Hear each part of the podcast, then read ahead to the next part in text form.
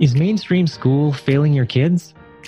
The pandemic, with all the changes to schooling and daily life, is a moment of opportunity to rethink the educational path that works best for you and for your kids.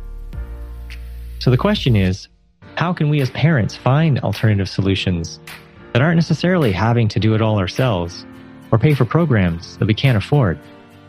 I'm Jerry Kirk. And I'm Graham Kirk. Join us as we talk with families thriving on their own path. We shared practical tips, wins, and challenges they've been through to help you on yours.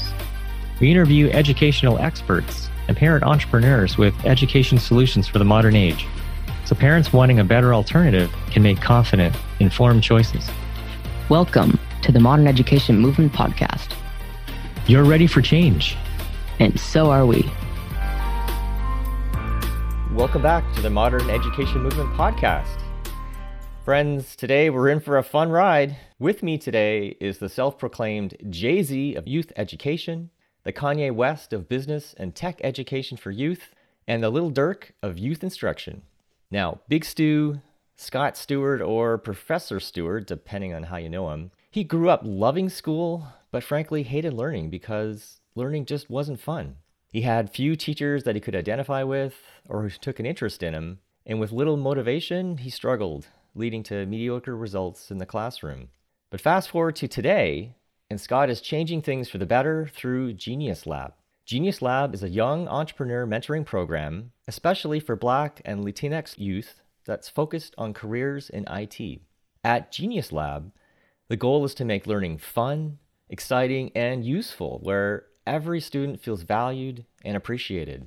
So today, we're going to explore how Scott is changing the world of education through Genius Lab and, frankly, some other pursuits. And I'm sure we're going to riff on where education is headed as well. So my first question for you is, what name shall I call you on the show today? Whichever name you feel most comfortable calling me today. I'm presenting my Professor Stu persona this morning, as you can see. But yeah, I think we got to go with that one. You're definitely rocking all the cylinders for this early in the morning. Super impressed. Yeah, I was happy to find a clean T-shirt. Yeah. So welcome, Professor Stewart. Thanks for having me, Gary. I can tell you're a guy who likes to have fun. I do. It's super important. I think that was part of my problem in school, man. I valued fun a little bit more than I probably, should have, but I have no regrets about it. So I do enjoy having fun. It's super important. Yeah. So, I was thinking about that too. And just where things kind of are with education right now. And obviously with the world going through this, shifting through the pandemic, though, at least in the U.S., it seems like starting to emerge a fair bit out of it. Kind of seems like fun's a bit in short supply, would you say, in the education space? Absolutely, I would. And I think that has a lot to do with many of the educational leaders that I interact with, that I talk to, were the students who got, top of the grades in school, even if they weren't valedictorians or salutatorians or whatever the case may be. In elementary school and high school specific is what I'm talking about. I'm not talking post-secondary. So those people were super, super focused, super organized, super goal-oriented, and, colored within the lines, and fun was secondary to them. Well, I'm quite the opposite. I colored outside of the lines a little bit, challenged traditional thinking about various topics and subjects, and found alternative routes to get to the end goal, and wasn't very popular when I was in school and doesn't seem to be very popular today. And I'm looking to tribe with other educational leaders that find the value in the students who don't take the standard or the standardized, pun intended, route. Right. Exactly. Yeah. The standard approach in school works for some who, as you say, quite often stay in the lines. And if I look back on my own time in school, I guess I was probably one of those. But yeah, it's not a one size fits all. So why do you think making learning fun is so important? Why do we need to have more fun in education? What's the opportunity there? Well, let's just start with as adults. I think, we're all trying to get to adulthood so we can do what we want to do when we want to do it, without anybody telling us what to do or what we can't do, particularly in America, right? We have a lot of freedom here, right? And so I think as adults, we miss that. Like, we're all trying to adult so we can be independent and enjoy life. But we raise our kids in school to, you know, we don't talk about that part, right? And listen, I have a 12-year-old son who's soon to be 13. So when it comes to middle school age boys, I understand. Not only was I one, but I'm living with one, right? Who pushes my buttons every day. And I have to remind him, as much as I want him to stay in line, I guess, if you will, or do things the way that I think I would do them or that they should be done. I have to, look, man, this time on this earth is short. Like, bro, and not only is it short, it can end at any moment.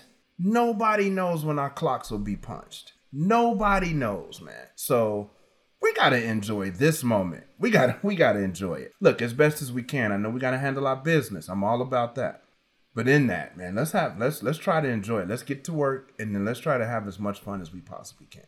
Yeah. And I think too, you're finding, I mean, there's lots of studies even that talk about, you know, the element of play, and my former background, what I used to be doing was a lot of management consulting and working in companies and so on. And actually one of the things that was a big focus was actually trying to incorporate a lot more fun and play, because it brings about creativity, more different ideas and thoughts. And yeah. And as you know, I mean, kids just by their nature, right, have all kinds of ideas and thoughts and possibilities. And so I think you're finding with Genius Lab that it's bringing that out as well. I mean, I noticed that you're also a former school teacher yourself, so you've worked within the system, and now you've launched this thing called Genius Lab.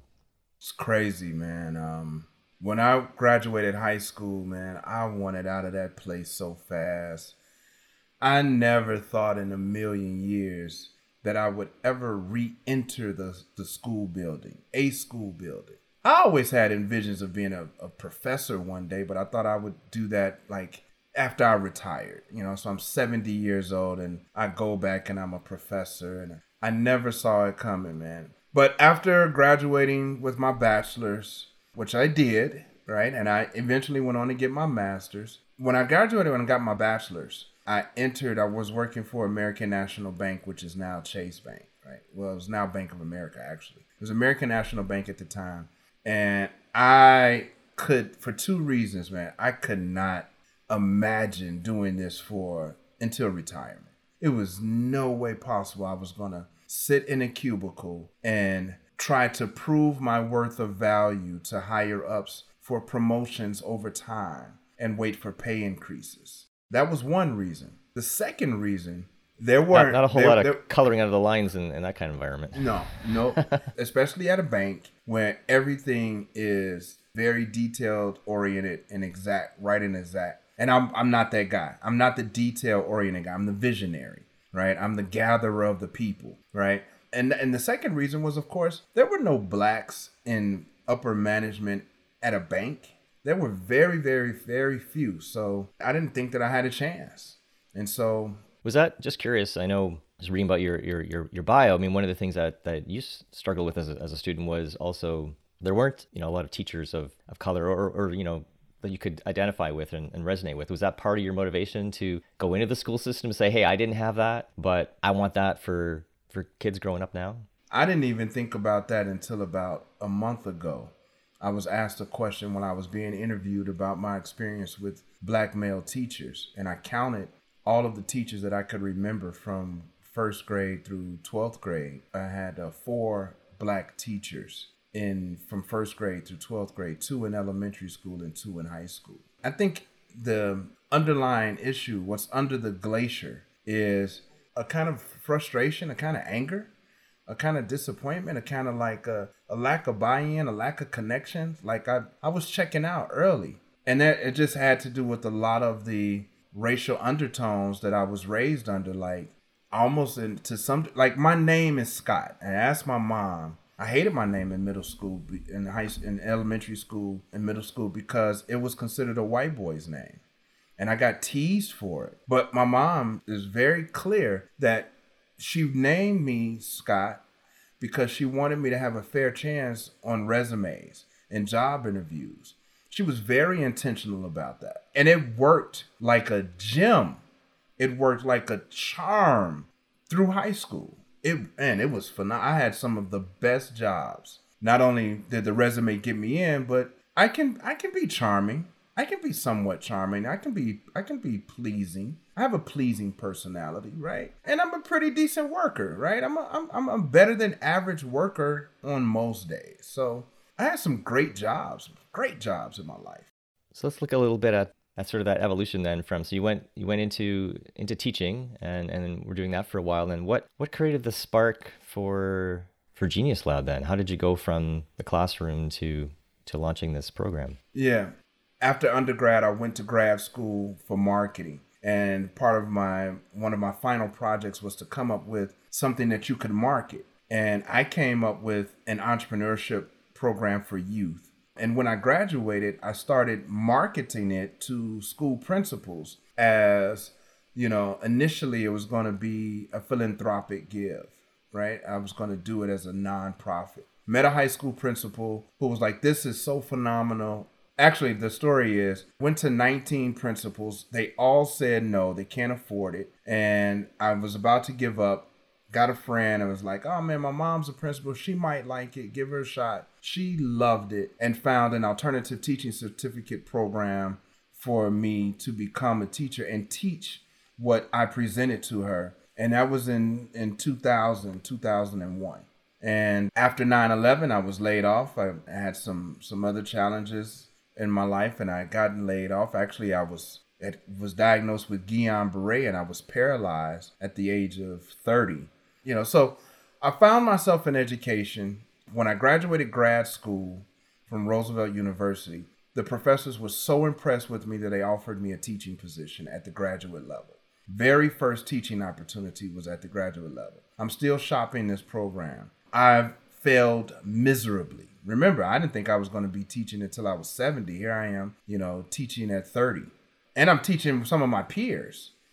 And I found myself in education when, after I left Roosevelt, the principal at this high school gave me a shot. And I've been off and running ever since then in education. But my background is business. I did not go to school to be a teacher. It's kind of my calling.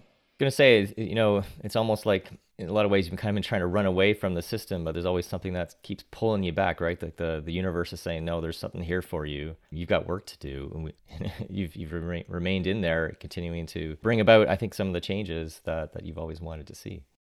Yeah. And I'm looking at a litany, a long trophy case of awards and plaques that I've received. Luckily, things changed since I was in school. I had a lot more black male teachers as professional colleagues than, you know, when I was in school. So it's still a shortage of black male teachers, but there are a lot of them out there. So, and I also think that there are just a number of black and Latinx students who are not feeling connected to the educational process or system because they're not really thinking about their path to adulthood, right? It's hard to do. Like, look, if I'm going to sit around a bunch of, I live in an Irish community, you know, I can't really connect with Irish youth if I don't know the Irish youth experience. It's just, you got to get ingrained. And if you're not ingrained, this is what I want to communicate to like school leaders. If you're not ingrained, bring people on board who can identify with the population that you serve. There's nothing wrong with that. I'm curious too, like for Black and Latinx youth today, you mentioned there's a lot more teachers involved and so on. What would you say are sort of still some of the primary challenges that they face?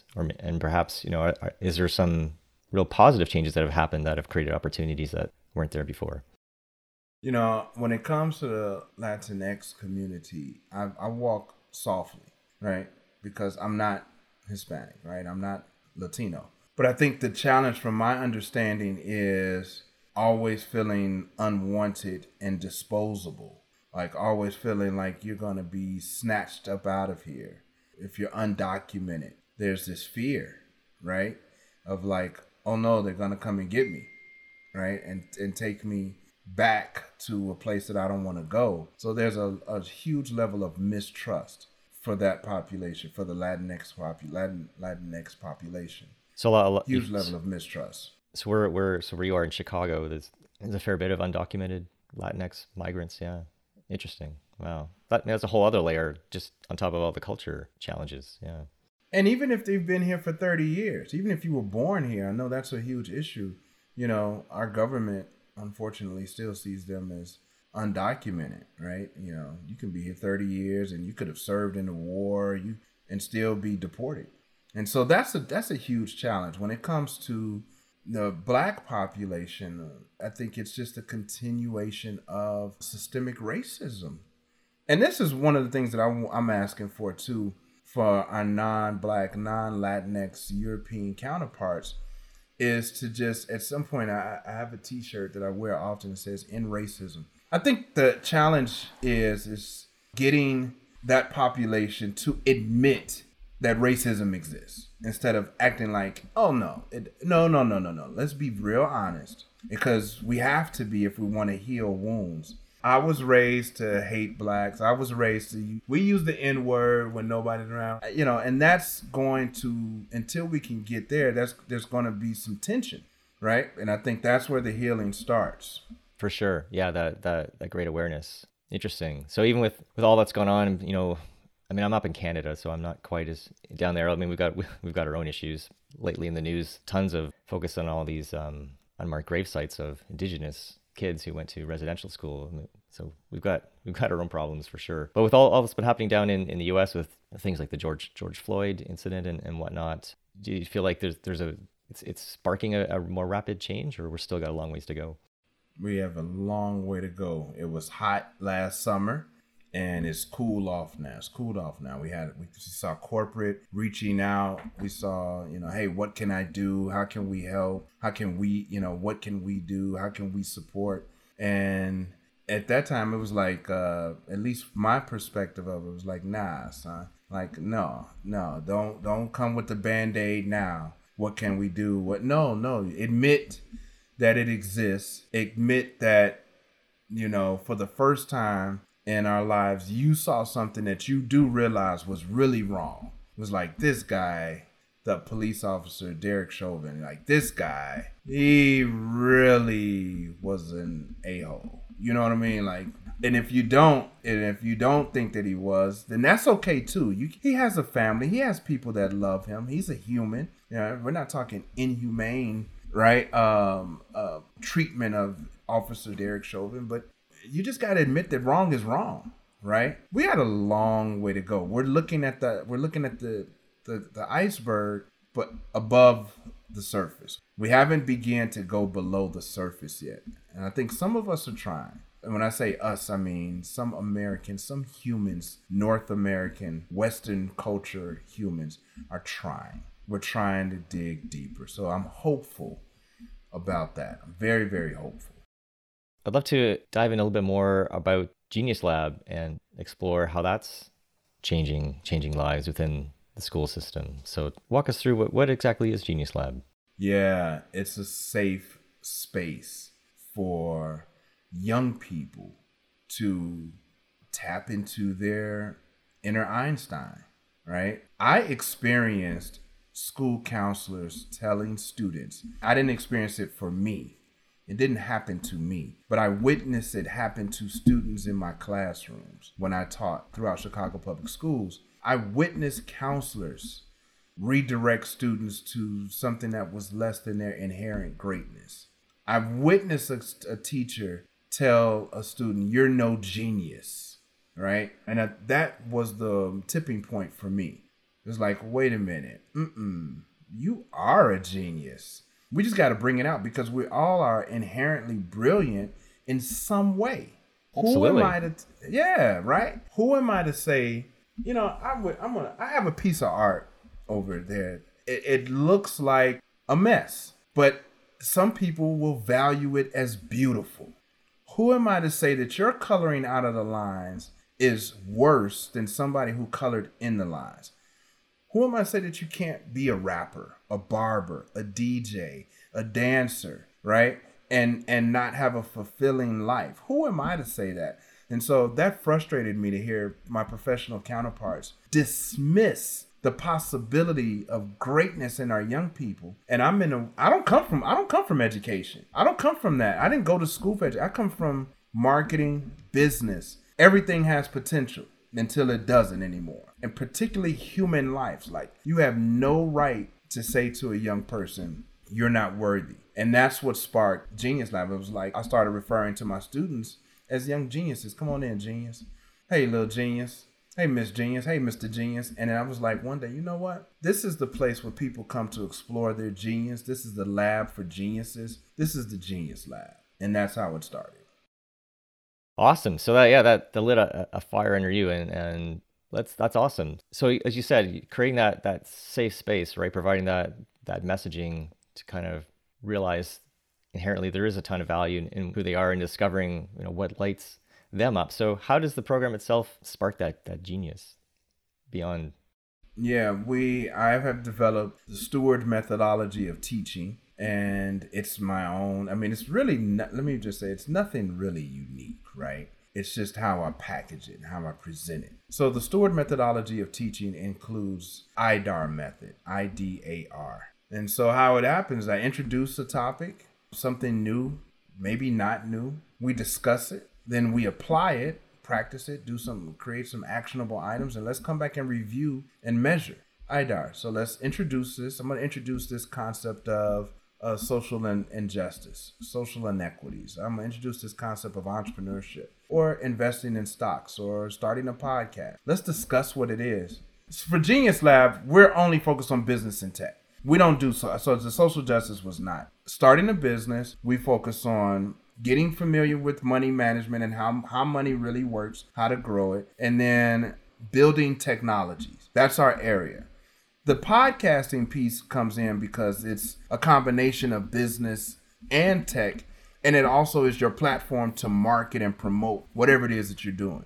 And so whatever, if we're talking options, we're talking shorts, if it comes to stocks, let's introduce it, let's discuss it, you go try it, let's come back and review what happened. You start in a business, let's introduce this topic of target marketing, let's discuss what that is, go out and do some activity, bring it back, let's review the results and measure. And so whatever, we only focus in business and tech. And so that's how we engage our young people in wanting to learn more intrinsically and organically, not pushing, you have to learn this, you have to learn. It's more of, what do you want to learn about business and tech? And you can learn as much as you're willing to learn, as long as you find interest in it. And I help students understand the varying layers that they can participate to create the lifestyle of their choosing. Because remember, that's ultimately what we're trying to accomplish. I don't care about your standardized test score. That's cool. That's great that you went to a great school. That's cool. But ultimately, are you happy? All right. And, you know, we're trying to have happy adults live happy lives so we can all have fun and get along and stay out the way and make the world a better place. Have a good time. That's what we're really shooting for here. And for some parents, you know, it's going to, you know, Harvard, it's going to Oxford. For some parents, it's, you don't have to go to school and still can have a great life. Ultimately, it's not about going to college. I'm focused on where Disney left off. Disney told us the story and they lived happily ever after, but they never told us how they accomplished the happily ever after. We just see them going into the sunset. That's all we see. But we don't talk about the arguments that happened when they got back from the honeymoon. We're not talking about how the bills got paid and how they stayed together for 30 years. And, you know, we don't discuss that part of the story. So I'm trying to, through business and tech, right, because that's the areas that I love, I want to usher in more youth in that area so they can live the life of their choosing. I understand this is a program that you do inside of schools themselves. Is it also available for people to do, like, virtually, for instance? Or yeah. Initially, when we first started, we were doing one-off programs, Saturday programs. It's very, very limiting. So we switched our model. We target primarily schools and school districts. We want classrooms of students. But if parents want to sign up for, you know, an asynchronous time with me, then I utilize the platform OutSchool. And you can go to geniuslabchicago.com. There's a tab that says for parents. And it'll take you to my OutSchool profile where you can find the classes that I'm offering, when I'm offering, and enroll your child in one of our classes. The beauty of OutSchool is I limit the number of students who can come into a class. So the maximum number of students is 15, but I'm actually about to change that. I'm going to reduce the maximum number of students in my classes to 8. I don't want any classes larger than 8 students at a time, which is why parents will pay a premium for that, because, and I've taught at, not only have I taught middle school and high school, I've also taught at Chicago State University, DePaul University, Lewis University. I taught a summer youth program at Harvard University, even at the University of Guanajuato in Guanajuato, Mexico. So I'm bringing the best education in the most informative, engaging way possible. I don't believe there's another teacher out there that comes close to engaging youth in business and tech in the manner that I do. All right. Let's claim it. Awesome. Well, yeah, that definitely encourage parents to go check that out. And I'm curious, you know, as things are evolving and changing right now with the pandemic and whatnot, what do you see, you know, moving forward from here in terms of what you're doing, and also, you know, just curious about your thoughts on where education is headed, or perhaps needs to head. That's a great question. It's definitely, the future of education remains to be virtual. It remains to be customizable. It remains to be student focused. And I know educators have said that for years, but what I'm encouraging parents to do is particularly in the formative years, and actually really post-formative years. So between the ages of 11, 10, and 17, all I can ask parents to do is just tap into what your child's interests are and let them explore that. So even if it goes against what you want for your child, and some parents are like, nope, I want my child to be a dentist. My child's going to be a dentist, and a dentist is it. And honestly, if they ever just stop and listen to their child might say, you know what? I don't want to be a dentist. I really want to be a DJ. You know, I really want to be a beautician. And they know that it'll break mom's heart to say their truth. So they grow up with this resentment, and ultimately some, not all, this is not all kids, but some grow up with that resentment and wind up living unhappy lives. I think we'll still be virtual and it'll be customizable. So for example, if a kid wants to learn to be a pilot today, why aren't we saying, okay, here's what you need to know to be a pilot today? Why aren't we doing that at 7th grade, 8th grade? And let them explore being a pilot until they're no longer interested in being a pilot. Isn't that what we do as adults? We pursue something until we're no longer interested, and then we find something else that we're interested in. The hope is that we can all pay our bills, stay out of debt, right? Keep our homes, keep our luxuries, and guess what? Have a great time. That's the hope. Well, and I think, you know, things are a lot different today than even when, you know, you and I were kids. There's so much opportunity now, right? My vantage point with my kids, and even for myself, and it's taken me a while to even arrive there, you don't have to choose things that you don't enjoy anymore. There's no reason for that, right? Possibilities are limitless. I mean, even the stuff that are, you know, that's going to be available when kids become adults, we don't even know half of what it's going to be right now. So 100% focus on what you enjoy and love. My son, my 3 kids are all in different educational paths.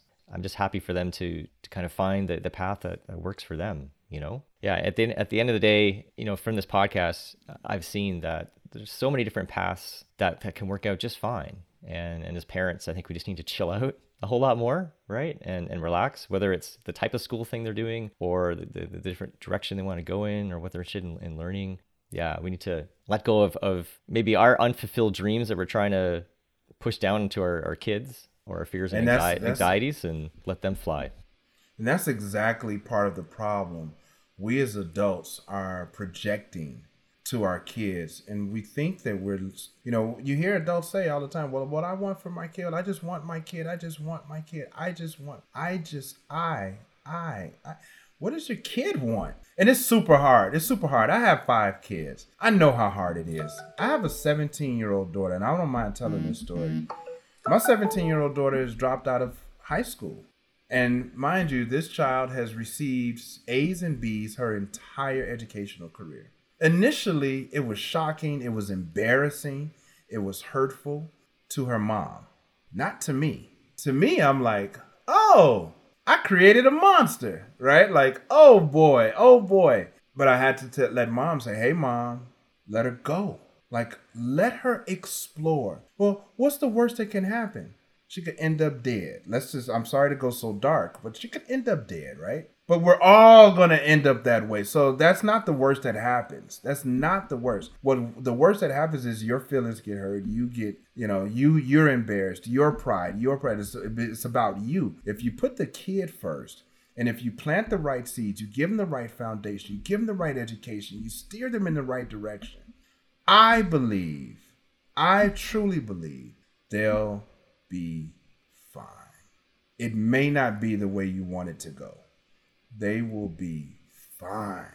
They may not be the way you want it. It may not be the way you want it. But ask them, hey, are you happy? Are you satisfied? If you're not, do you want my help to get there? If they say, no, I don't want your help, that's okay. That's okay. People have the right to say no to you. You know what? I'll throw this as an offer up to you. I mean, I'm not sure where your wife's at yet in dealing with this transition, but there's a great interview I did with a friend of mine on the podcast. Jen, and her name's Jen, and Jen Miller, and yeah, her four kids all did very different things. Actually, none of them went to a traditional school, but like one's in pilot school, one's in chef school, one's sailing ships right now. One went to university in engineering. It was a really inspiring story of just how things don't have to be the traditional path and can work out tremendously well. So encourage your wife to have a listen to that one. So, well, this is a great wrap up to the conversation, Professor Scott, Professor Stewart. Yeah. However you want to know me, man. Yeah, I think it was great to wrap up and challenge parents to create space for their kids to live out their dreams. So, where could people find out more about Genius Lab or what you're doing on an OutSchool, or just to touch base with you and connect with you? Yeah, thank you for that. Of course, you can go to geniuslabchicago.com. geniuslabchicago.com, no funny spellings. And also you can connect with me at Scott Steward, that's Steward with a D, steward.com, scottsteward.com. And also just put my name in Google and I'll pop up, you'll see me. So I'm easy to find, I'm not hiding, open in plain sight. And we'll put those links in the show notes as well to make that easy to find. So, Scott, it's been a real pleasure today. I can tell like you've got a real heart for kids and clearly an enterprising, innovative mind. You're doing some great work in the world that the world needs. And just an honor to have you today. Gary, it's been an honor to be here. Thank you for having me and sharing your platform with me and giving me voice. I appreciate it. And I look forward to coming back one day, and I'll stay in tune to everything that you'll be doing going forward. Thank you very much.